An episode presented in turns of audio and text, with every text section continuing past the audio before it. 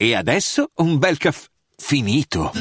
Perché rischiare di rimanere senza caffè quando puoi abbonarti a Caffè Borbone? Prezzi vantaggiosi, costi di spedizione inclusi, tante possibilità di personalizzazione e l'abbonamento lo sospendi quando vuoi. Decidi tu la frequenza, la qualità, scegli tra le cialde e capsule compatibili e crea il tuo mix di gusti e miscele. Mai più senza caffè con l'abbonamento Caffè Borbone. Tutte le info su caffèborbone.com. Ah sì? Siete in vacanza? State in panciolle sul divano a non fare un cazzo? Beh, noi no, noi siamo qua a lavorare e per vendicarci delle vostre vacanze, oggi, rassegnazione, rassegnazione stampa con golpe, notizie, politica, meloni, dichiarazioni, golpe falliti, golpe non riusciti, calcio, tutto. E quindi tenetevi pronti perché il vostro ponte dell'Immacolata diventerà un ponte di rassegnazione Immacolata! Buongiorno, ciao Fede, ciao ciao. Buongiorno. Buongiorno, come state? Splendide personcine che non fanno un cazzo dalla mattina alla sera, come state? Eh? Eh? Eh? Raccontateci un po'. Mi sono recuperato le live di ieri, poco fa, e come al solito mi sono parti- pentito di essere riuscito a guardarla dal vivo. Alessandro, ieri quella con bella. De Concini è stata una grande live. Molto, sono molto molto, molto contento, molto contento. Manca solo un TikTok di Silvia in mutande. Non darci idee, Matteo, Beh, perché possiamo tranquillamente trovarlo, eh. Eh, ciao, ciao mm, anche a Roberto, Ramona, Fiorellino. Mm, Golpe, esatto, esatto, golpe. Un golpe fallito in Perù e un golpe sospetto in Germania. Poi leggiamo le notizie. Cipolle, come sempre, come sempre cipolle. E quindi oggi siamo all'8 dicembre, siamo ormai avviati in questo ultimo mese dai Cogito Studios che poi si trasformeranno in altri A- Cogito Panama. Studios. A Panama, esatto, esatto.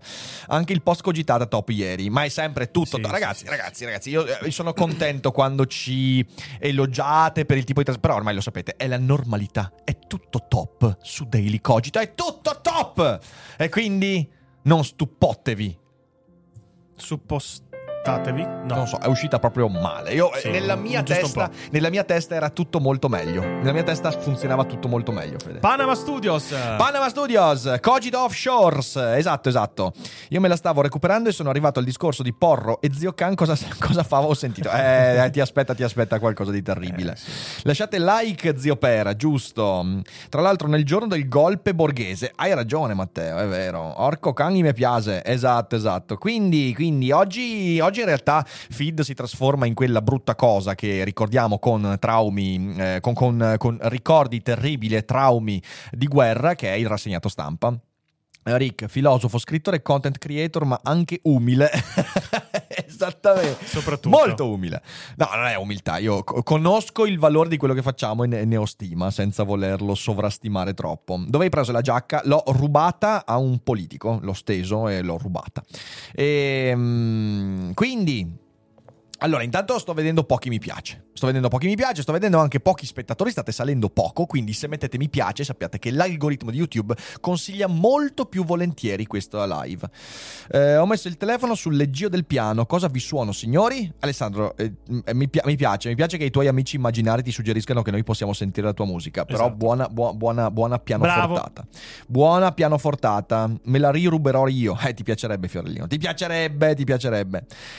Comunque ieri è stata veramente festa. Sai che ieri è stata una delle migliori trasmissioni che abbiamo fatto? Sì, sì, ma perché quando riesce ad esserci quel giusto attrito fra le due persone, però con molto dialogo, Sì. con molta analisi, è sempre molto, Sono molto, molto, molto, contento. È Molto quello che, che succede quando effettivamente c'è la possibilità di uno scontro veramente dialettico, ma senza per forza essere né troppo d'accordo né troppo in disaccordo. È vero, è vero, è vero, sono d'accordo. Quindi è stato un ottimo esempio anche per come si gestisce un ottimo dialogo. Quindi comprate Logonauti! Eh, Ricky, in un giorno normale a che ora ti svegli? A che ora vai a letto? Mi sveglio alle- dalle 7 alle 7.30 e vado a letto a mezzanotte, mezzanotte e mezza. Normalmente questo è l'orario che tengo. Eh, visto che l'algoritmo li considera eh, come like, posso mettere i dislike? Beh, Alessandro, se sei una brutta persona, sì. Eh, aspetto i suggerimenti, Rick, per migliorare lo stile. Volete che io faccia un video sullo stile? Non lo so, non lo so, non lo so. Cioè, in realtà abbiamo già parlato di stile filosoficamente quando io e Alessandro abbiamo parlato di orologi e via dicendo. Lì ci sono tante considerazioni. Poi io non, non so se ho le competenze per suggerire scelte di stile. Non credo, non credo. A me piace il mio modo di vestire, ma non è che potrei suggerire a voi. Su quello c'è Douglas Mortimer, lui conosce. Io, no- io, io il, il Galateo. Mm, lo conosco poco, lo conosco poco, quindi, quindi non lo so, si sveglia alle 4 perché segue Bill Gates, no, Esatto. no, no. Ma fisicamente lo seguiamo. Abita Eh, a schio. esatto, esatto. Eh, peraltro annuncio un piccolo cambiamento. Eh, in realtà noi andiamo avanti eh, così fino a, a fine mese, ok? Noi finiamo la trasmissione il 20. Da gennaio, oltre al cambiamento degli studios, eh, però in realtà il sondaggio per gli argomenti di feed lo rifaremo, lo faremo ritornare su Telegram. Ehm, questo semplicemente perché mi rendo conto che noi pubblicando tanta roba qui su YouTube, anche il sondaggio del giorno fa notifica. E io vorrei eh, minimizzare un po' le notifiche che ricevete dal nostro canale, perché altrimenti diventa troppo, eh, troppo, troppo dispersivo. Quindi sappiate che da gennaio torneremo a fare i sondaggi per l'argomento di feed su Telegram. Ehm, lo so che questo, questo è una, cioè, questa era un'esclusiva degli abbonati, ma tranquilli per chi ha l'abbonamento troveremo un modo per colmare questa cosa. Solo che cerchiamo di togliere almeno un una notifica perché altrimenti diventa un po', un po' troppo Sì. dispersivo. Un po' troppo dispersivo. Sì, sì. Concordo, Rick. Bene, bene, bene. Sono, cioè, nel senso, mi sembra più pratico. E voi mettete like. E voi mettete like. Anche perché se non mettete like, significa che dovete per forza acquistare lo sponsor di quest'oggi. Cambly. And I will show you something different from either your shadow at morning striding behind you or your shadow at evening rising to meet you. I will show you fear in a handful of dust. Eh, Rick, tutto a posto? Sì, sì, mi sto solo allenando per la prossima lezione di Cambly. Cambly è la piattaforma perfetta per chi vuole imparare l'inglese in modo efficace usando lo smartphone o il computer. Un nutrito team di insegnanti in madrelingua è a tua disposizione per video lezioni one-to-one che potrai anche riascoltare per migliorare la pronuncia e non ripetere sempre gli stessi errori. Ti interessa l'inglese in ambito informatico? Cambly ha l'insegnante giusto per te. Vuoi imparare l'inglese letterario oppure il lessico più scientifico e tecnico? Cambly ha l'insegnante giusto per te. E visto il grande successo della promozione del Black Friday, Cambly ha voluto estenderla anche per tutto il mese di dicembre. Quindi, con il codice sconto che trovi in descrizione, avrai accesso a uno sconto del 60% sul piano annuale. Oltre a questo, una lezione gratuita di 15 minuti per testare il servizio e non puoi davvero perderla. Fra un anno guarderai indietro e dirai: Per fortuna ho cominciato a usare Cambly perché ora posso permettermi di leggere Elliot in originale.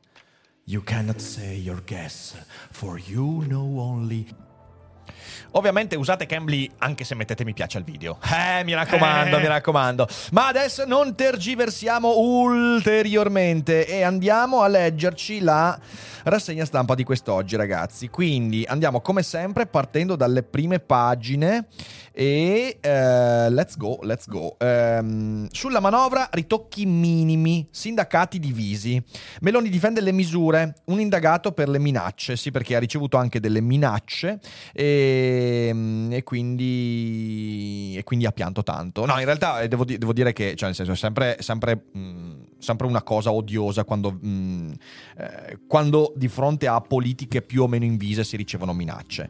Eh, ovviamente le minacce, in questi giorni sto leggendo tante cose che mh, mi sembrano molto molto pretestuose. Eh, da un lato c'è chi dice, eh certo, hai tolto il reddito di cittadinanza, quindi ti devi aspettare le minacce. Dall'altro chi dice che è colpa di Giuseppe Conte il fatto che arrivino minacce, insomma mi sembra tutto molto pretestoso. È sempre brutto quando dall'agone politico si finisce alle mani o alle minacce, quindi è semplicemente una brutta storia che speriamo poi non abbia delle escalation.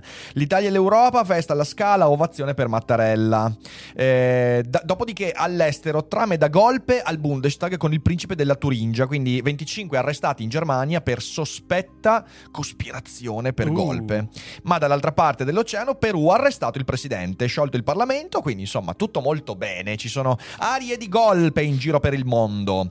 Eh, Roberto Grassi dice che le parole contano. Eh, il 13 maggio del 2001 Silvio Berlusconi vinse le elezioni. Pochi mesi dopo, tra il 19 e il 22 luglio, ci fu il G8 di Genova. Uno spirito di rivincita animava la maggioranza, un vento di rivolta spingeva l'opposizione, vietati ogni riconoscimento e legittimazione reciproca. Questi sentimenti, tradotti nella piazza, dettero sfogo a inaccettabili violenze e repressioni che violarono i diritti umani. Furono giorni bui, memento eh, di errori da non ripetere. Nulla di così drammatico all'indomani della vittoria del centrodestra, ma comunque ci sono delle tensioni Troppi recenti segnali mettono in guardia contro il rischio di passi indietro e preoccupa che poco sia rimasto non della politica del governo Draghi, perché chi vince le elezioni ha buon diritto di governare, ma del clima che aveva portato a lavorare insieme. E su questo non c'è dubbio, c'è, c'è un brutto brutto clima. Ehm, guerra nucleare sale la minaccia, in realtà lo sappiamo benissimo, abbiamo detto tante volte, no, non è vero, sale la minaccia a parole. Eh, riforme, Roma avanti così, la Presidente della UE alla Bocconi, quindi a quanto pare insomma si sta andando nella direzione giusta. Il piano di Bruxelles, ogni paese riconosca i figli di genitori gay, eh, regole tutela dei bambini, quindi c'è già un casino per queste dichiarazioni. E questo è quanto per il Corriere. Sulla Repubblica l'ovazione di Milano per Mattarella alla Scala, la prima di Boris eh, Gudnov alla Scala. Dopodiché Rivolta contro Nordio. L'ANM sui PM accuse gravi e ingenerose. Sulle intercettazioni esiste già una legge, si, dica, si dica se funziona, ma il ministro rilancia, pronto a battermi per la riforma fino alle dimissioni. Lega e Forza Italia entusiaste. Il capo dello Stato a von der Leyen sul PNRR Bruxelles ci ascolti.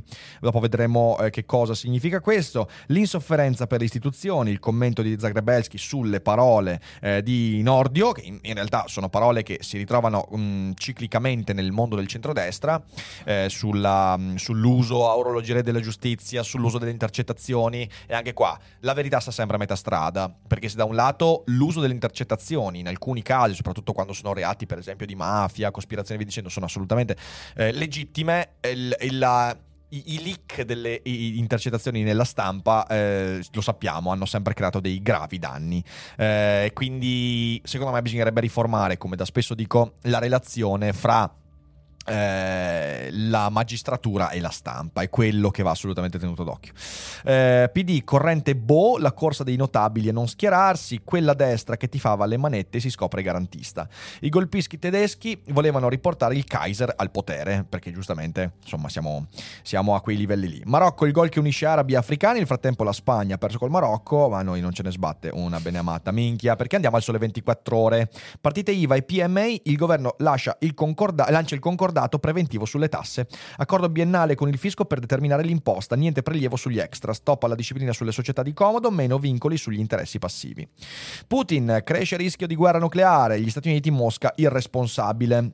Ehm, l'euro recupera l'11% sul dollaro in due mesi e mezzo, rally col fiato corto. Quindi si sta normalizzando quasi la situazione, perché insomma vi ricordo che il, il dollaro in questi, dopo, dopo, le politiche monetarie di Biden, il dollaro ha fatto dei danni al nostro export, alla nostra economia. E adesso sembra che siamo verso una normalizzazione. Ovviamente sono tutti col fiato sospeso perché sembra andare verso la normalizzazione tante cose, eh, il, il, cambio euro-dollaro, eh, i prezzi dell'energia, sembra che la speculazione si sia un minimo appianata, quindi tante cose danno segni di normalità. Ovviamente la domanda è, questo segno di normalità è solo un fuoco di paglia dovuto alle feste, dovuto all'avvicinarsi, eh? o, e, e, quindi ricomincerà a gennaio, oppure è una normalizzazione che potrebbe essere di lungo, lungo corso? Staremo a vedere. Sì, sì, comunque Goyo, le critiche di Nordio sono proprio sulla, sulla relazione che la magistratura ha con la stampa e io vi dico, non posso non trovarmi d'accordo perché i danni fatti in passato con intercettazioni che dovevano essere segretate alla stampa sono stati ingenti anche sulla credibilità delle istituzioni e questa cosa qua deve un po' cambiare. Poi ovviamente se da questo si va ad accusare la magistratura di politicizzazione e via dicendo, eh lì non ci sto più. Però, eh, eh. Meloni sul Cuneo vogliamo fare di più, cabina di regia sui nodi della manovra, sanatoria multe, parola ai sindaci, più sconti per chi assume gli under 36. Eh, Ferrero cresce negli USA con l'acquisto dei gelati Wells Enterprises, quindi piccole aziende italiane crescono. Eh, Proprio piccole aziende. Come, come, come i Cogito Studios. Esatto. La destra all'opera, eh, vabbè qui insomma si parla della, della, di nuovo della scala, dell'ovazione per Mattarella. Appello per l'Iran, liberate Fanimè da Cortelesi a Favino, già oltre 15.000 firme. Evasione fiscale, un altro colpo di spugna, legge delega in arrivo, multe alleggerite, reati cancellati per dichiarazioni infedeli e mancati versamenti. Eh, sindacati a Palazzo Chigi, Landini, gli scioperi sono confermati, minaccia la Premier, poi polemiche su Conte. Perché la manovra fa male al welfare, dice Chiara Saraceno, Rider, il pizzo dei caporali, paghiamo per l'account, quindi inchieste a riguardo di come vengono gestiti i rider statali, scandalo Piemonte, 7 anni per avere il TFR, le interviste interviste. Eh, Darao eh, boccia Nordio, così aiuta clan e corrotti. PD Cooperlo è in campo. Neschlein e Bonaccini. Oh, ragazzi, il triumvirato del cazzo è eh. Cooperlo, Schlein e Bonaccini. È una cosa molto, molto bella. Eh, cabina di regia, flashback del Vietnam. Cabina di regia, ancora una parola che ci fa molto male. Avete ragione, ragazzi, avete ragione. Allora, andiamo a vedere ehm, sui riferimenti eh, de- dell'Unione Europea, il capo dello Stato von der Leyen sul PNRR Bruxelles ci ascolti. Mattarella e il digelo con l'UE, dialogo eccellente. Colloquio a tre con il ministro Tajani a Milano, intesa sul gas. Quindi buoni mm, segni di distensione. Si può tradurre grosso modo così: i grandi patti sul PNRR vanno onorati. Mattarella lo aveva ricordato il giorno prima a Monza, ma visto il contesto mutato si può ragionare su una mini trattativa che non stravolga l'impianto degli aiuti europei. La presidente von der Leyen Leyen, dopo aver affermato che Next Generation EU e Italia sono una coppia perfetta, ha ricordato che l'Italia sta ricevendo più del 190 miliardi di euro per investimenti e riforme. Quasi 67 miliardi sono già stati erogati e il loro impatto sta iniziando a essere molto visibile. Tuttavia ha concesso rispetto a giugno gli effetti della guerra colpiscono ancora di più e la cosa più importante è che restiamo insieme, che restiamo insieme riconoscendo che l'Italia è stata in primavera col governo Draghi capofila nella richiesta di un tetto al prezzo del gas. Quindi Mattarella ha auspicato una definizione realistica ed efficace, quindi insomma l'Unione Europea mostra un po' di elasticità. Patto sulle modifiche, ne parla anche il messaggero, dialogo con l'Italia, pranza Mattarella, con Mattarella e Tajani, dalla UE sia la revisione del piano, avanti con le riforme strutturali e verifica sugli obiettivi raggiungibili. Il Colle dice aggiustamenti necessari a causa dell'impennata dei costi di gas e materie prime e serve un price cap realistico ed efficace. Fitto, da gennaio dopo la, relazio- la relazione delle Camere va aggiornamento avvenuto a causa di circostanze oggettive. Ovviamente si parla della guerra. Eh, questo è per quanto riguarda il PNRR. Adesso noi continuiamo e andiamo alle notizie in primo piano della giornata.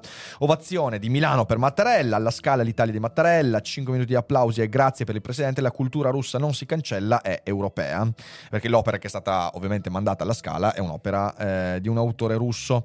Ehm, però ecco, anche qua ci interessa fino a un certo punto, quindi andiamo. I fari di polizia e intelligence su un centro segreto cinese. Per piante dosi, solo una struttura era attiva, quella di Prato, altre indagini indagini sull'Overseas Center di Milano. Peraltro Prato ha, credo, la comunità cinese più ampia D'Italia sicuramente, credo che sia una delle più ampie d'Europa sì, anche. Sentito Usati per sorvegliare decine dei eh, cittadini del Dragone per rimpatri coatti, commissariati paralleli. Ne abbiamo parlato, vi ricordate, qualche settimana fa abbiamo visto la notizia del fatto che in Europa ci sono tanti commissariati di polizia cinese e io ho detto "Ma come?". Così dopo mi sono dato un'occhiata quindi sono andato a vedere, a informarmi su questa ed è effettivamente così. Eh, e credevo, io credevo fosse una cosa illegale. Invece si può fare, ci sono commissariati che io pensavo potessero essere soltanto all'interno delle ambasciate. In realtà ci sono degli accordi che mm, permettono anche l'esistenza di una polizia, che non è la polizia polizia, però sono, diciamo così, dei, mm, eh, dei, dei pubblici ufficiali di una nazione diversa. E io non pensavo fosse possibile. Eh, per il Viminale le strutture non sono legate ai pattugliamenti congiunti. Eh, il governo non ha mai autorizzato la Cina ad aprire stazioni di polizia in Italia, la loro eventuale presenza non ha nulla a che vedere con gli accordi su pattugliamenti congiunti siglati nel 2015 da Paolo Gentiloni. Quindi Gentiloni è stato scagionato dalle ehm, accuse. La vicenda non ha alcuna attinenza con gli accordi di cooperazione internazionale di polizia fra Italia e Cina, con gli accordi sui pattugliamenti congiunti con il personale delle rispettive polizie. Ehm, si indaga invece su un ufficio analogo denominato Overseas Chinese, Chinese Center, con sede a Milano. Su entrambi entrambi il ministro non si sbilancia più di tanto, a suo dire la struttura di Prato fa capo a un'associazione culturale della provincia cinese di Fuzhou e ha iniziato a operare dallo scorso marzo occupandosi del disbrigo di pratiche amministrative.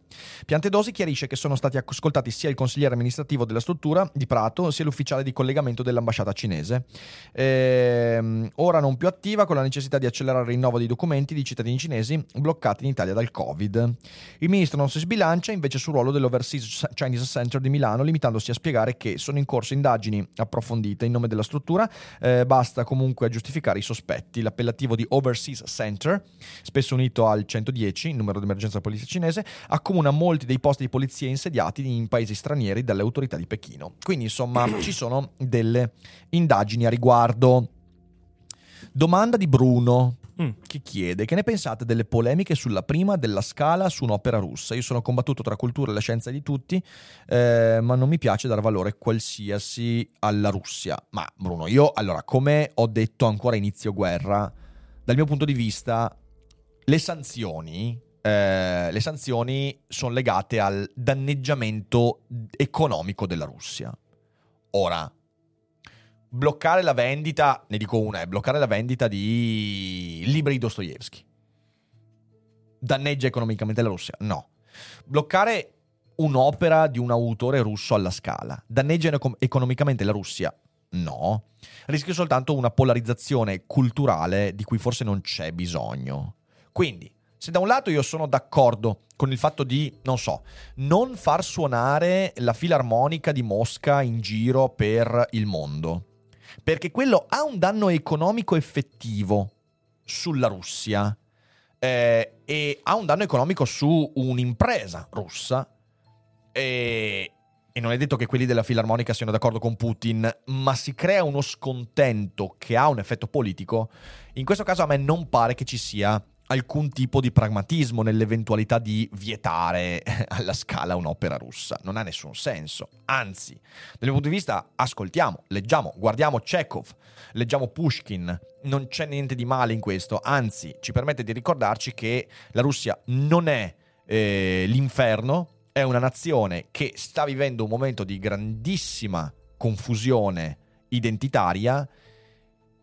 E queste opere ci ricordano che in realtà può esistere un modo per riavere in mano una Russia globale e unita al resto del mondo. Sarà molto difficile, ma si può fare. Quindi non sono d'accordo con l'embargo culturale della Russia. Sono d'accordo con tutte quelle misure sanzionatorie che danneggiano il morale anche del governo russo e anche economicamente i cittadini russi, questo sì, ma non è questo il caso, secondo me, eh, poi.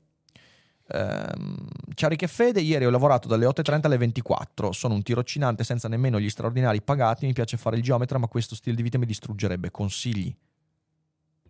No, cioè nel senso... Non È una domanda un po' complicata. un po' purtroppo. complicata da rispondere così, cioè nel senso, eh, in che senso questo stile di vita ti- mi distruggerebbe? Eh, se è un tirocinante mi rendo conto che può essere molto molto duro, ehm, però non ti conosco, non posso darti consigli sulla base di queste poche informazioni perché rischierei di dirti cose che non vanno assolutamente in linea con quello che tu sei. C'è Mirko Parabellum in chat. Ciao. Eh, ciao, ciao Mirko, vi ricordo che questa sera se volete, allora visto che vi ricordo, noi non siamo in live oggi pomeriggio, però mi troverete ospite proprio da Parabellum questa sera alle 21 e faremo una puntata, una chiacchierata sulla relazione fra guerra e filosofia. E sarà molto interessante, quindi insomma siateci. E poi il Godunov, se non sbaglio, è un'opera eh, critica del potere russo ai tempi dello zar. Non vedo una scelta sbagliata da parte della scala. Peraltro, aggiungiamo questo: io ho un'opera che non conosco, ma avevo letto appunto che ha questo tipo di, di impostazione. Andiamo avanti con le prossime. Andiamo avanti. Migranti, l'Italia finisce nel mirino dell'UE. Troppi flussi irregolari verso nord. Mini vertice dei nordici con Francia e Germania. Violate regole di Dublino. Oggi piante dosi a Bruxelles. Quindi continua il contenzioso sulla- sulle politiche eh, migratorie italiane. Ciao Massimiliano, buona- bu- bu- buoni ravioli. Sta cucinando i ravioli mentre ci ascolta Massimiliano. Ehm, golpisti tedeschi volevano riportare il Kaiser al potere. Beh, prima bisognava però scavare a fondo e tirarlo fuori dalla fossa, mi verrebbe da dire. Eh? Germania smantellata la cellula nera che voleva restaurare il Reich. Neonazi, QA non è Novax fra i 25 fermati per aver ideato il putsch, un arresto in Italia. La Germania è ripiombata nell'incubo delle grandi retate contro il terrorismo rosso degli anni 70. Vabbè, ecco, ma- ra- ragazzi, però, però, però, però, però. Madonna. Ma questi hanno la vaga idea di che cos'era il terrorismo rosso tedesco degli anni 70. Cioè, ma Cristo e Dio. Siamo di fronte a. Io ho letto alcune cose anche della stampa internazionale su questa cosa. Siamo di fronte a un gruppo di veramente scapestrati. Letteralmente scapestrati. Gente, Scapestrati. gente con le idee. Poi sicuramente sono delle cose Eh, peraltro, sì, erano 25 scemi senza capo né coda, senza supporto popolare. Un piano assurdo. Ora, a me, già che un articolo di Repubblica si apra con eh, torna il terrore degli anni 70. Ma avete idea di cosa erano gli anni 70 in Germania con il terrorismo? Porca puttana, ma veramente? Cioè, questi qua erano quattro complottisti rincoglioniti che hanno scritto delle robe e che peraltro si sono fatti sgamare come dei deficienti. Ma dai, ma dai, mamma mia. Eh, è da allora che non si assisteva al dispiegamento di forze 3.000 agenti che ha portato ieri all'alba a centinaia di perquisizioni e all'arresto di 25 componenti di una cellula terroristica che stava pianificando un putsch per rovesciare la Repubblica. Madonna santa. Ehm, sai qual è la cosa divertente? Dice Mirko, è successo lo stesso giorno del golpe borghese, anche quello assurdo, Eh, detto sì. di forestali. Sì, sì, è vero. I forestali non sono ovviamente Aragorn. Eh, giusto, Non giusto. ancora. L'intento del gruppo armato sgominato ieri era proprio quello di tornare al Reich, alla Germania imperiale del Kaiser Guglielmo, ripeto, bisogna fare una bella seduta spiritica, al regno dei confini ampi e ridimensionati a due guerre mondiali. La cellula puntava a occupare intanto il Bundestag, ad arrestare e assassinare politici, come ha rivelato la Procura Generale, rovesciare le istituzioni repubblicane e prendere il controllo con le armi della guerra. Neanche però un riferimento al fatto che questi erano letteralmente 25 mona, 25 mona. Ma Alessi, i 3000 agenti, ma chissà, ma chissà, sono più organizzati al Cerbero. No! Greve! Greve! Muoio. Golpe! Arrestati 4 romanacci in, in un, in uno Ma non studio- un evasore. Ah, meraviglioso, meraviglioso. Quindi di quei 3000 agenti, chissà, magari tipo 1500 di questi erano semplicemente gente che ha fatto delle ha preso e ha copincollato dei post trovati su Sì, Facebook esatto. di questi stronzi. Vabbè, insomma, dai. Anche se la cellula di una cinquantina di fanatici comunicava con telefoni satellitari, il principe nero Enrico VIII era stato intercettato quest'estate mentre diceva adesso li schiacciamo tutti, adesso la pacchia è finita. Sembra uno che mi commenta sotto ai video di YouTube. Adesso la pacchia è finita. E io prendo e dico: Oddio, Oh in no, atto un oh golpe. no, Fede." oh no, oh no. E adesso come facciamo? È tutto, è tutto. Adesso parliamo noi. È tutto bellissimo. Deficiente. Vabbè, Riccardo, anche Hitler a Monaco ha fatto una cosa da Mona. Dai, Riccardo, dai, Riccardo, dai, su, su, su, su, su. Non, non facciamo, non facciamo paragoni che non hanno nessun senso. È bello, l'ho capito, ci piace tanto spaventarci. Ci piace tanto, eh, tanto perché con la pandemia abbiamo preso l'abitudine a prendere ogni evento e ingigantirlo, perché è come se la nostra adrenalina non arrivasse più al livello minimo di eccitabilità. No, non c'entra un cazzo con Hitler a Monaco, non c'entra niente, quello faceva discorsi politici sostenuto da un organismo politico davanti comunque a decine e decine di persone. Questi qua erano 25 stronzi che lavoravano con telefoni satellitari e su Facebook e non facevano... Dai, su, avanti, cerchiamo di fare un bel respiro e capire che in realtà no. Forse è proprio citandolo che si sono fottuti. Peraltro, peraltro. È incredibile. Spaventato per niente, però minimizzare tutto anche no, senza ansia li si butta al gabbio. Sì, ma eh, Riccardo, allora, ti ripeto, io voglio che tu veda questo. Ok, io sto parlando di questo. La Germania è ripiombata nell'incubo delle grandi rettate contro il terrorismo rosso degli anni 70. Dai, su, avanti. Ora, sono quattro stronzi che vanno messi al gabbio una volta accertate le colpe, certamente, ma questo articolo è una puttanata, è una puttanata. Dai, su, avanti, avanti. E Putin, trincea atomica! Bello. Porca troia, cos'è? Un fumetto? È un fumetto di Alan Moore? Incredibile. Eh, ma io stavo parlando delle stronzate giornalistiche, infatti, Riccardo. Sto- però anche la tua, il commento, eh, anche Hitler ha cominciato così. No, dai, io non voglio minimizzare niente, voglio dare la giusta misura alle cose, però no, neanche Hitler ha cominciato così. Dai, su, perché stai facendo la stessa cosa che fa Repubblica. Misura, un po' di misura. Lo zar torna a evocare le armi nucleari, ma solo come deterrenza, non per primi. Gli USA, frasi irresponsabili, nuovi attacchi sui civili, l'ONU, esecuzioni sommarie. Ehm, cosa è il nuovo film di Favino? Tanto ormai li fa tutti lui. Ah, il nuovo film di, dici il Trincea Atomica. Giusto, giusto, sì, sì, sono d'accordo. Eh, vabbè, sono, sono fantastici. Le parole di Putin sulle armi atomiche sono poi state duramente criticate da Washington. Pensiamo che qualsiasi discorso alla leggera sull'uso dell'arma nucleare sia assolutamente responsabile. Quanto è divertente questa roba qua? Allora, cioè, sono mesi in cui c'è eh, da un lato Putin che fa "Eh, attenzione, eh, minaccia atomica e gli Stati Uniti fanno irresponsabile. Quante volte è successo? Quante volte abbiamo visto questo trafiletto? Che uno dice minaccia atomica e l'altro irresponsabile. Eh, cioè, adesso no, non voglio, anche qua, non voglio assolutamente, non voglio assolutamente lanciare, perché lo sapete, io non dico che non succederà, eh, che, che non si arriverà a un bombardamento, sto dicendo che tutti i segnali molto pragmatici ci dimostrano che queste sono solo parole e su quello io posso attenermi. Eh, mi fa un po' ridere il fatto che poi in realtà da dieci mesi ormai si leggono queste cose qua sempre con lo stesso se- sempre con lo stesso tono e i titoli dei giornali diventano sempre più trincea atomica la prossima volta cosa sarà? Eh, sarà, Sarà. mm, barricata nucleare Beh, sì, ci Eh. sta. Grazie, Tonio. Grazie Tonio, ti prego inserite nel roadcaster il basta di Oscar Giannini. No, il miserabili potremmo mettere. Trincea miserabile. Trincea miserabile. No, miserabili atomici. Miserabili atomici. Altro che pinguini tattici nucleari. miserabili atomici è bellissimo. Nel frattempo siamo in 320 spettatori, solo 120 mi piace. Ragazzi, ricordatevi che qui su YouTube il vostro mi piace è gratuito e aiuta molto la trasmissione. Quindi dai, mettete sto mi piace, bastardoni. Il titolo dell'articolo mi sembra fuorviante. Eh, arresti sono più di 300 e non 25. C'erano ex militari ed ex parlamentari. In, eh, sì, ma, ma- ma va bene. Cioè, Alberto, ok. Di nuovo, c'era questa cellula di gente, ma se tu vai a guardare i giornali tedeschi, e io me li sono guardati questa mattina, non trovi un cazzo, cioè non, non trovi, oddio, incubo terroristico, trovi i giornali che ti dicono, eh sì, c'erano questi, queste, queste qualche decina di stronzi che stronzeggiavano, ed è quello che è, è quello che. Cioè, ha senso che in Italia tu abbia i giornali che dicono Oh, terrorismo anni 70 e in Germania invece c'è i giornali che dicono Raga, sì, c'è, c'è- abbiamo arrestato questi stronzi. Punto, punto. Eh, grazie a Daniele e grazie ad Alessio Bravi per gli ragazzi, abbonamenti. Bravi, bravi ragazzi, ragazzi. bravi ragazzi. Dai che stiamo arrivando a 2000. Siamo nella road to 2000 abbonati. Prima di Natale sarebbe bello arrivare a 2000 abbonati. Anzi, Beh, non è bello, è obbligatorio. necessario. Necessario. Ma lo facciamo solo per Popolo! l'inflazione? Popolo, facciamo come i terroristi tedeschi arrestati. Adesso noi arriveremo fino alla marcia sui 2000. Ai Voglio- 2000 Balilla.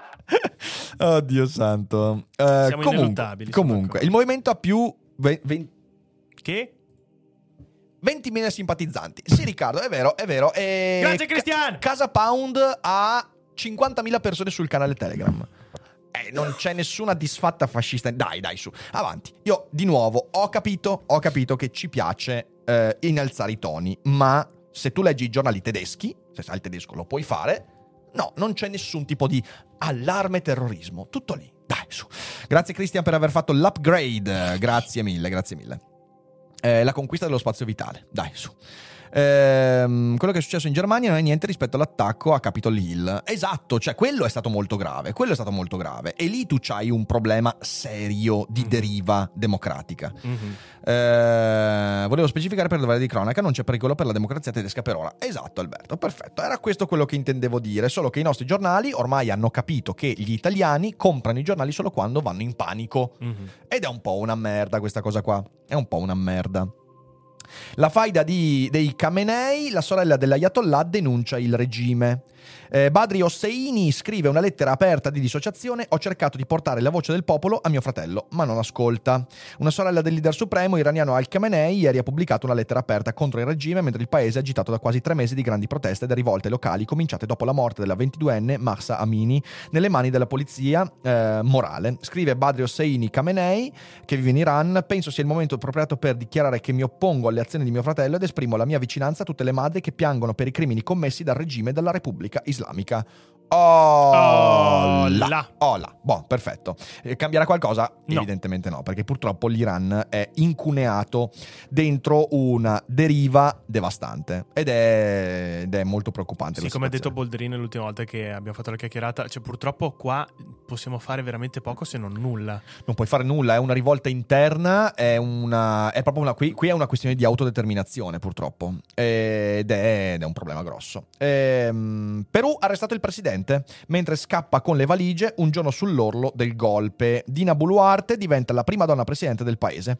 Eh, finale da operetta per la presidenza di Pedro Castillo in Perù ieri pomeriggio alla vigilia del voto in Parlamento che poi lo ha destituito per incapacità morale. L'ex, l'ex maestro contadino eletto a sorpresa nel 2021 Ah, eh, eh, aspetta, Mm. eh, vai, vai fuori un secondo che devo, Sì. eh, devo cercare una cosa che mi hanno mandato su Telegram Vai. che è bellissima. No, Una- Goyu! Una cosa che è bellissima. Esatto. Fermi, fermi, fermi, fermi. Eh, vediamo se la riesco a trovare velocemente perché... eh, Di cos'è che parlava? Di, di Pedro Castillo. Ah, ok, ok, ok, d'accordo. Di Pedro Castillo, vediamo, cazzo se lo trovo. No, non è qui. È... C'ho su un gruppo Telegram Mm. perché, vedete, allora, la cosa bella dei miei gruppi... Ecco, eccolo, eccolo, eccolo, l'ho trovato. Trovato. Ho trovato. Attenzione ragazzi, tenetevi forte. Vai, purtroppo non sono registrato al manifesto, ma questo articolo del manifesto è bellissimo. Il Perù di Pedro Castillo è anticoloniale e, E green. green. Il discorso di insediamento del maestro diventato presidente, un paese dal basso verso l'alto e la promessa di un'assemblea costituente. Ok. Sono bellissimi, sono bellissimi. sono bellissimi. Io, io appena, appena ho visto, guardate, io ve lo dico, appena ho visto eh, la notizia del golpe tentato da Castiglio, eh, io ho subito ripensato a cosa diceva la sinistra di potere al popolo e via dicendo di Pedro Castillo. Quello che avrebbe risollevato le sorti del Sud America. E adesso tutti zitti. È bellissimo, è bellissimo. è bellissimo. Vabbè, comunque, comunque, comunque, andiamo avanti. Però era troppo divertente, era troppo di- Non per i peruviani, pori cristi, però era troppo divertente.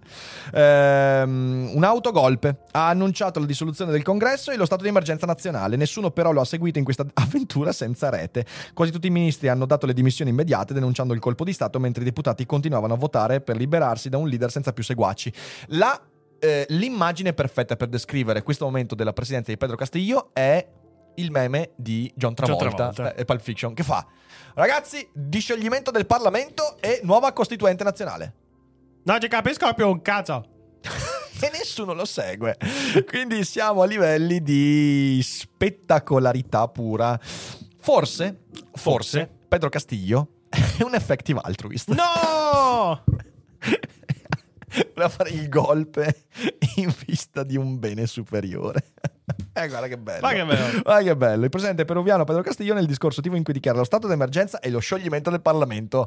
E intorno cri cri cri cri cri cri cri. Lo ha fatto per il meme. Esatto, esatto, esatto. Quindi, quindi questa è la situazione in Perù e, e vabbè. Stazioni di polizia cinesi fuori legge, piante dosi per parlare sanzioni. L'abbiamo già visto. Il ministro oggi al Consiglio UE di Bruxelles vuole, eh, vuole eh, europeizzare i rimpatri. L'Italia vuole europeizzare i rimpatri. Il Viminale lancia, lancia l'allarme incidenti stradali, 25 vittime solo nello scorso weekend. E vabbè, insomma, anche qua ci siamo. Trame da golpe al Bundestag con il principe della Turingia. Volevano assaltare il Bundestag retata nell'estrema destra eversiva. Anch'io da giovane volevo, volevo scoparmi Jessica Alba, però. Eh, un principe della Turingia, il leader, cioè, sono ancora giovane in realtà, da bambino. un principe della Turingia, il leader dei cospiratori golpisti, 25 arresti, uno in Italia. I Reichsbürger nati negli anni 80 rifiutano le leggi e non pagano le tasse, eh, che è il motivo principale per cui li hanno arrestati. Eh, ah, quindi questo qua ha annunciato la dissoluzione del Parlamento da solo. Esatto, esatto, esa- è esattamente così. Eh, su YouTube c'è un'intervista imperdibile a Pedro Castiglio di Fernando Del Eh, non l'ho mica vista, non l'ho mica vista. Eh, quando que- questa roba di Castiglio mi ha steso, doveva essere il segnale per una nuova sinistra nel mondo. Eh, Majorana, no, ma è, è- è esattamente quella la nuova sinistra nel mondo. Cioè, è esattamente quella. Peraltro, in tema di interviste, eh, io poi la- l'ho, l'ho condivisa su Telegram. Vi consiglio, andate sul nostro canale Telegram. eh, trovate il link in descrizione. Ho inserito, ragazzi, l'intervista. Perché faccio una piccola parentesi. L'intervista fatta da Sam Bankman Fried sette mesi fa. Oddio santissimo. È un'intervista straordinaria. Mamma mia. In cui sette mesi fa, quindi molto prima del crollo di FTX, cioè molto prima, qualche mese prima del crollo di FTX, questo descrive il mondo cripto esattamente come uno schema Ponzi. Ah sì che aspetta. e ci sono gli economisti che lo intervistano gli dicono: Eh, non te ne rendi Guarda che è uno conto? schema Ponzi. e lui: No, però in realtà è. Ed è una cosa. E allora, allora, sapete, dopo quell'intervista, se uno ha sentito quell'intervista e non ha ritirato i soldi da FTX, si mi è meritato di perdere quei soldi. No, ma dai. Cioè, dice, dice, ragazzi, è incredibile. Dice, per costruire una cosa come le cripto, tu devi aprire un'azienda che è una scatola vuota, ma senza dire che è una scatola vuota. Creare un token legato alla scatola vuota, dicendo alla gente che questo token cambierà il mondo. Eh certo. mettere un prezzo a questo token, 20 dollari, Quello che vuoi. e quando un milione di persone compra quel token, convinta che è una cosa che cambia la vita, convincere tutti a far mettere soldi ai loro amici e via dicendo. Perché il price cap e il valore di quel token è quando tutti cominciano a metterci soldi. Ma il prezzo sarà sempre not so pricey. E gli fa, not surprise. E, e- e- e l'economista che lo intervista gli fa: Ma è uno schema Ponzi. e lui: No, no, però. proprio. È una cosa bellissima. Se fosse stato italiano avrebbe risposto: Questo lo dice lei. Esa- Legga i miei libri. E io veramente, ragazzi, ero lì e dice: Oddio santo, che spettacolo incredibile! Che spettacolo incredibile. E questa mattina eh, io ho capito questa cosa perché eh, io da eh, da, da- da persona critica nei confronti del mondo cripto da molti anni, e lo sapete, ne ho parlato anche con Boldrima, ne ho parlato anche da solo e via dicendo, eh, ho sempre detto, secondo me, potrei sbagliarmi, ma il mondo cripto mi pare un enorme, globale, collettivo schema Ponzi. E non sto dicendo che ci siano cattive intenzioni, sto dicendo che secondo me c'è una grande, un autoinganno collettivo molto esteso. Ma dico sempre, potrei sbagliarmi. Io non ci metto i miei soldi, ma potrei sbagliarmi. E un utente su Telegram mi ha scritto: Io sono un investitore entusiasta cripto. Credo che eh, questa cosa non sia vera, ma potrei sbagliarmi. Ecco, vedete, questa è una piccola lezione che mi sentivo di inserire in questa puntata. Il ma potrei sbagliarmi rende tutto molto più facile. Rende tutto più facile, rende più facile scambiare le idee, rende più facile capire i fenomeni. Allora, abitudine mentale. Ogni volta in cui esprimiamo qualcosa, soprattutto inerente a cose così complesse, ricordatevi la frase, ma potrei sbagliarmi. Perché io e quell'utente abbiamo fatto un piccolo dialogo, c'è un reciproco, ma potrei sbagliarmi, e questo rende il dialogo proficuo. e questo ti permette di non cadere nella fede religiosa in cui poi la gente si fa molto male. Ecco, ricordiamocela questa cosa qua. La cripto fuffa spreca troppo CO2. Sì, vabbè, c'è anche quello, ma secondo me, di nuovo, eh, quello, mm, eh, quello non è il vero problema. Il vero problema, secondo me, del cripto, ma potrei sbagliarmi, è che è un grande scam globale. Quindi io non ci metto i soldi. Se volete metterci i soldi, fatelo, ma ricordatevi che un giorno potreste dire: Ah, mi sono sbagliato. Come io potrei dirlo, e poi magari tutti quelli che investono cripto diventano maestri e regnanti del mondo, e allora dirò: Ah, ok, sì, sì, ho perso il treno, però fino a quel momento non. Eh, la nuova ultradestra. Se ancora non abbiamo visto fenomeni come quelli in Germania con gli arresti di ieri, anche in Italia l'estremismo di destra è in crescita. Oh, grazie Lorenzo Grazie. Vidino che. Visto che il golpe in Germania ha mancato tanto così di rovesciare la democrazia, allora bisogna starci attenti anche in Italia.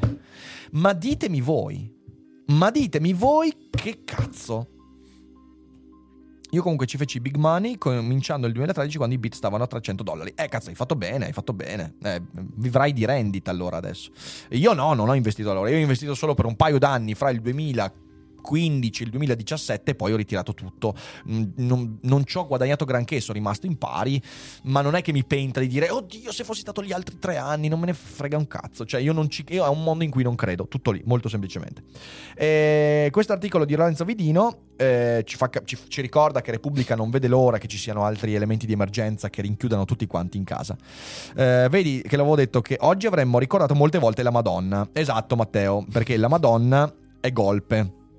Non sono le cripto ad essere uno scam, ma la speculazione sopra. Non sono d'accordo, Alessio. Questo è il motivo per cui non sono. Cioè, su questo non sono d'accordo.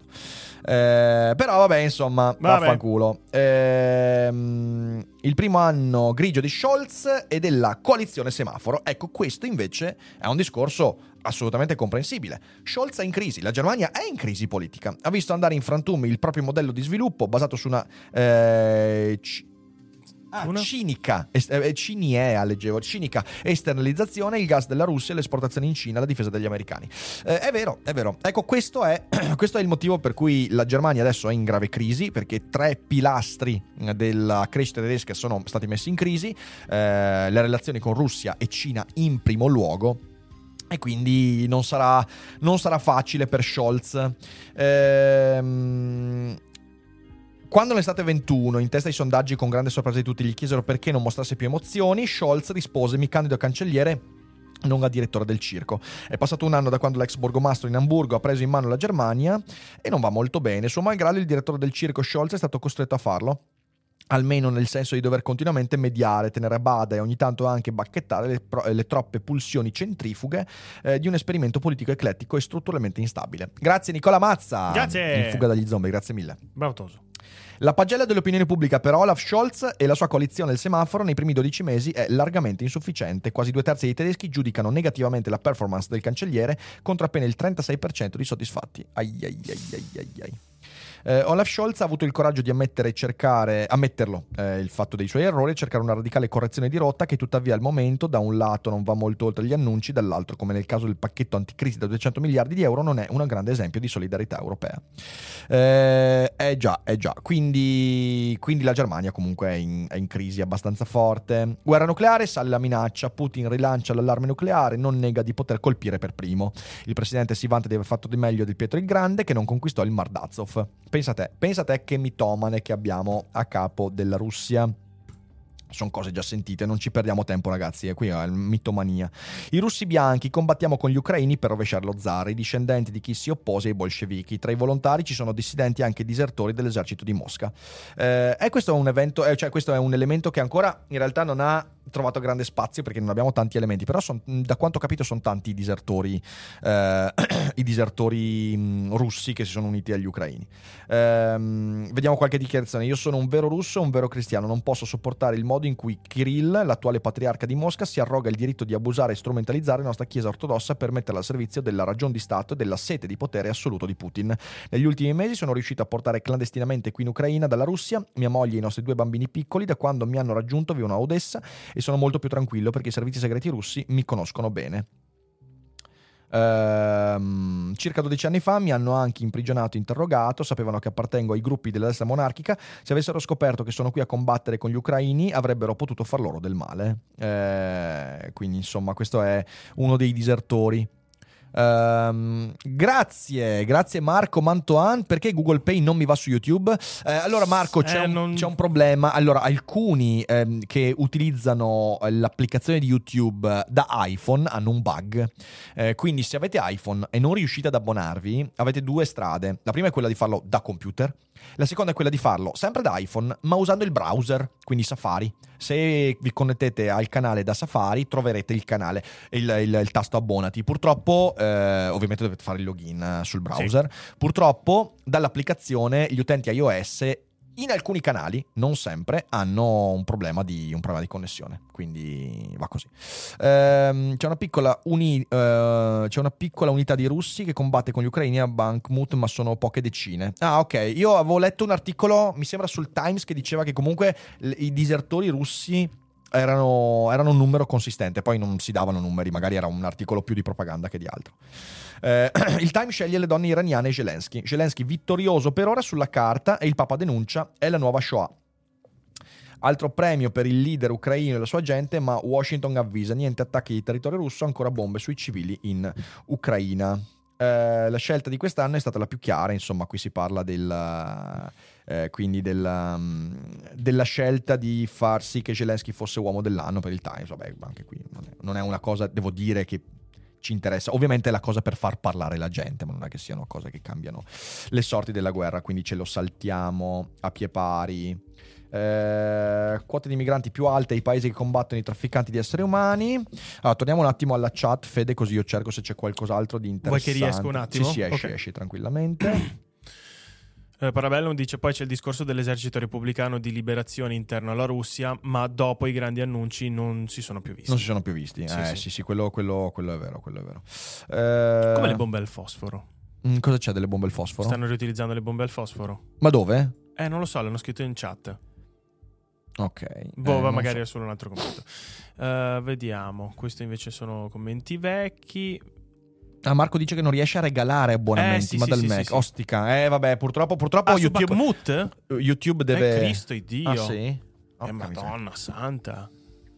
Comunque sì, purtroppo eh, infatti speriamo ragazzi che risis- sistemino presto questa cosa qui perché per il momento sembra che gli abbonamenti si possono fare abbastanza tranquillamente su desktop, invece se volete fare l'abbonamento da telefono eh, è molto più probabile che riuscite a farlo da Android e su iOS ogni tanto è molto buggato, quindi so sorry about that. C'è questo articolo eh, del Milano, Milano Finanza in cui ci sono le dichiarazioni della BCE sulle cripto. Dice le cripto giochi d'azzardo. Panetta non producono benefici per la società e non hanno valore intrinseco. Queste valute volevano rivoluzionare i pagamenti, ma sono diventate la bolla speculativa di un'intera generazione. Eh, ma io vedi, cioè nel senso, allora, eh, non c'è niente di male nel definire eh, cripto e bitcoin come asset di eh, speculazione. Io credo che sia assolutamente legittimo che una persona dica, boh, metto i soldi in bitcoin per fare più soldi. L'ho sempre detto. Se uno descrive bitcoin come asset speculativo, ma che lo faccia. È vero, è questo, è esattamente questo. Basta che non ne si parli di bene rifugio. Il problema è quando, esatto, si convince la gente a investire in cripto come bene rifugio, che è una puttanata di livelli stratosferici. Peggio ancora, come moneta alternativa, altra puttanata di livelli stratosferici. Eh, quindi quello che dice la, mm, la, la, la, mm, la BCE a riguardo, per me non è polemico, è assolutamente lineare. È la bolla speculativa di una generazione. È vero. Quella teoria delle criptovalute causate dalle banche centrali vale ancora? Ne avevi sentito parlare Bertonelli, mi sembra. Cripto- causate dalle banche. In che senso, Giovanni? Non ho capito. Quella teoria delle criptovalute causate dalle banche centrali, non capisco cosa intendi. Non sono l'unica che lavora oggi. No, no, no, Luca, non- no, no, sei- anche noi, anche noi siamo di lavoro oggi. Marco! Grazie Marco! Là! 5 abbonamenti regalo! Grazie, grazie, grazie. Grazie, grazie Ma- mille. Grazie, veramente. Quindi benvenuti a tutti, Michele, Sergio, Silvestro, Hank, Angelo. Grazie mille. Un modo per controllare il mercato nero, teoria complottistica. Ah, dici che le banche centrali utilizzano le cripto per controllare il mercato nero. Non mi pare proprio. Cioè, Ah, sinceramente, mi sembra. Bravo sembra- Fiorellino! Grazie Fiorellino, quattro mesi in fuga dagli zombie. Grazie per quello che avete detto sulla Russia. Grazie Marco, grazie mille. Ti mando un abbraccio. Ehm, quindi sì, cioè nel senso mi sembra, a me, cioè nel senso non c'è nulla da fare. Bitcoin è un asset speculativo ad alto rischio. Uno può investirci per dire voglio massimizzare profitto. Stop. Il mio problema diventa quando eh, le cripto si trasformano in una vanna marcata. E trasformarle in una vanna marcata lo si fa in due Esatto. modi. Il primo è dire investi in bitcoin perché i bitcoin cambieranno il mondo. Vanna marcata è come dire quando Vanna Marchi diceva pagami, ti manderò una cosettina di sale che ti fa guarire da- il- dal malocchio. È la stessa, stessa roba, stessa roba, stessa identica roba. Bitcoin non cambierà il mondo, non trasformerà la vita delle persone, ok? Altra vanna marcata, Bitcoin un giorno sarà una valuta alla pari del dollaro. Vanna marcata, è una cazzata, non è vero, non succederà, succederà soltanto in caso di stravolgimento radicale del mondo, di cui però l'eventuale adozione di Bitcoin come moneta, a parte che non sarà più il Bitcoin speculativo, ma eventualmente sarà una moneta nazionale e quindi perderà il suo valore intrinseco di decentralizzazione. eh, però in realtà sarà eventuale conseguenza di altre cose, non è il Bitcoin che fa quella rivoluzione. Quindi, ecco, questo è il punto essenziale da comprendere.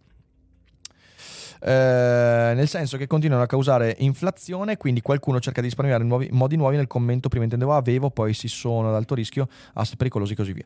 Ah, cioè, nel senso, ma- l'inflazione non è mica decisa dalla banca centrale. No, cosa, cosa vuol dire? Cioè, non è che. eh, no, eh, allora, Giovanni, c'è, c'è grande confusione. L'inflazione è il risultato di una serie di parametri estremamente complicati. Eh, fra cui eh, la- la- la- il problema della catena di, di distribuzione, la moneta circolante, cioè la- l'inflazione non è che è causata dalle banche. pensare che l'inflazione sia causata dalle banche è come pensare che la respirazione sia causata da, un- da uno sgonfietto. No, cioè nel senso non è così. Grazie Giovanni, quattro mesi in fuga dagli zombie. Eh, l'inflazione è un fenomeno di cui le banche centrali sono un elemento di controllo e alcune politiche delle banche centrali possono eventualmente peggiorare o migliorare un evento inflattivo o deflattivo. È quello che è successo, per esempio, con la Fed negli Stati Uniti. Le politiche monetarie di Biden hanno, dal mio punto di vista, dal mio punto di vista palesemente, aumentato l'impatto inflattivo. Se tu immetti centinaia di miliardi di dollari in poco tempo nel mercato, tu aumenti l'inflazione. È una regola universale. Ma non è che le banche centrali causano l'inflazione. Pensare che l'inflazione sia causata dalle banche è come pensare che la respirazione sia causata dai polmoni. Esatto, esatto, Goyo. Eh, quella l'hai, l'hai espressa meglio di me, sicuramente.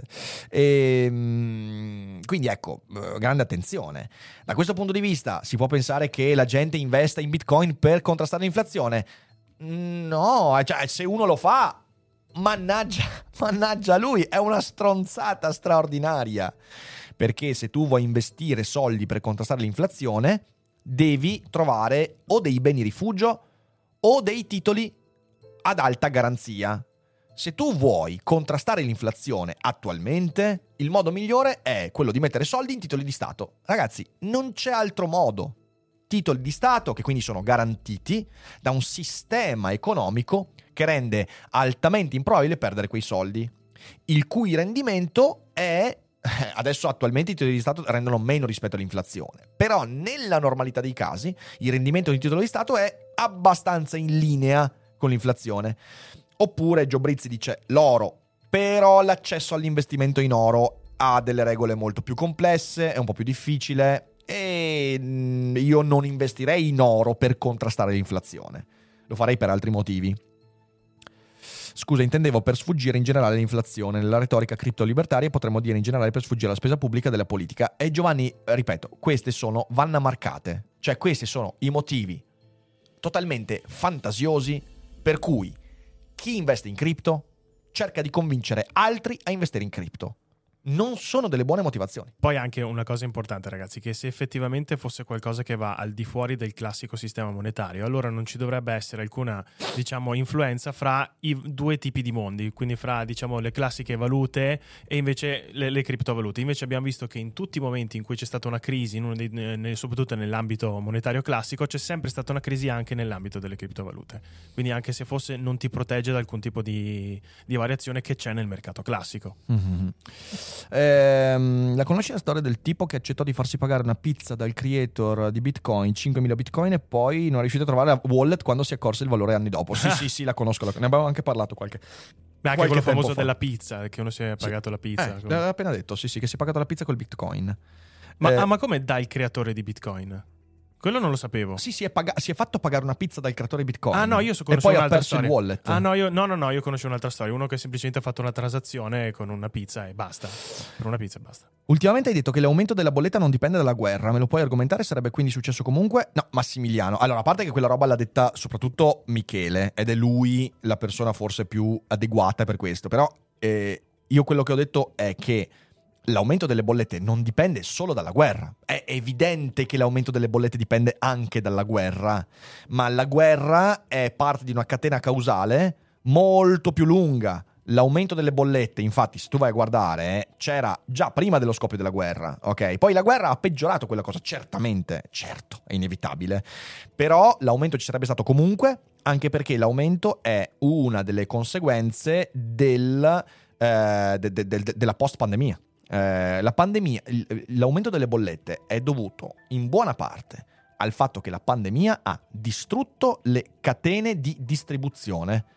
Quindi ha destrutturato tutta quella parte di trasporti, eh, legami, eh, circolazione e via dicendo che prima avevano un costo, adesso ne hanno un altro. Ecco, questo è il motivo. Poi la guerra l'ha evidentemente peggiorato, cioè non è che la guerra non ha avuto effetto sulle bollette, certo che ce l'ha avuto. Eh, questo ci permette di dire attenzione a chi viene a spacciare la stronzata secondo cui eh, la, la, l'aumento delle bollette è causato sanzi- dalle sanzioni alla Russia. È una fake news sbagliata. E basta, questo, questo direi che è quanto per quest'oggi, quindi okay. possiamo tornare tranquillamente a...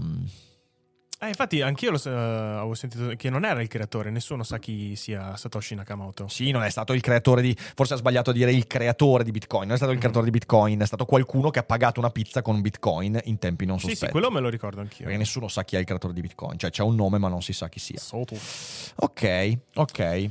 Um, Gli altri commenti prima niente. credo che li abbiamo letti. Allora, tutti. io vi, vi, vi, ricordo un paio di cosette veloci. Allora, la prima cosetta è che oggi poi noi non siamo in live uh, sul canale Eh, ma mi troverete comunque in live da Mirko Parabellum stasera alle 21. Parleremo di guerra e filosofia. Sarà una live sicuramente dagli spunti interessanti e vedremo di fare qualche ragionamento utile.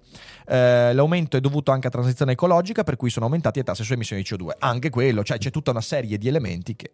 eh, il nome del creatore di Bitcoin è Giorgio. Esatto. No, è esatto, Marco esatto. Cappato, Marco Cappato. Quindi siateci stasera da Parabellum alle 21, poi comunque metterò i link quando saranno disponibili anche su Telegram e via dicendo. Voi seguite il canale Telegram perché eh, beh, domani comunque siamo con feed, però anche domani deciderò io l'argomento.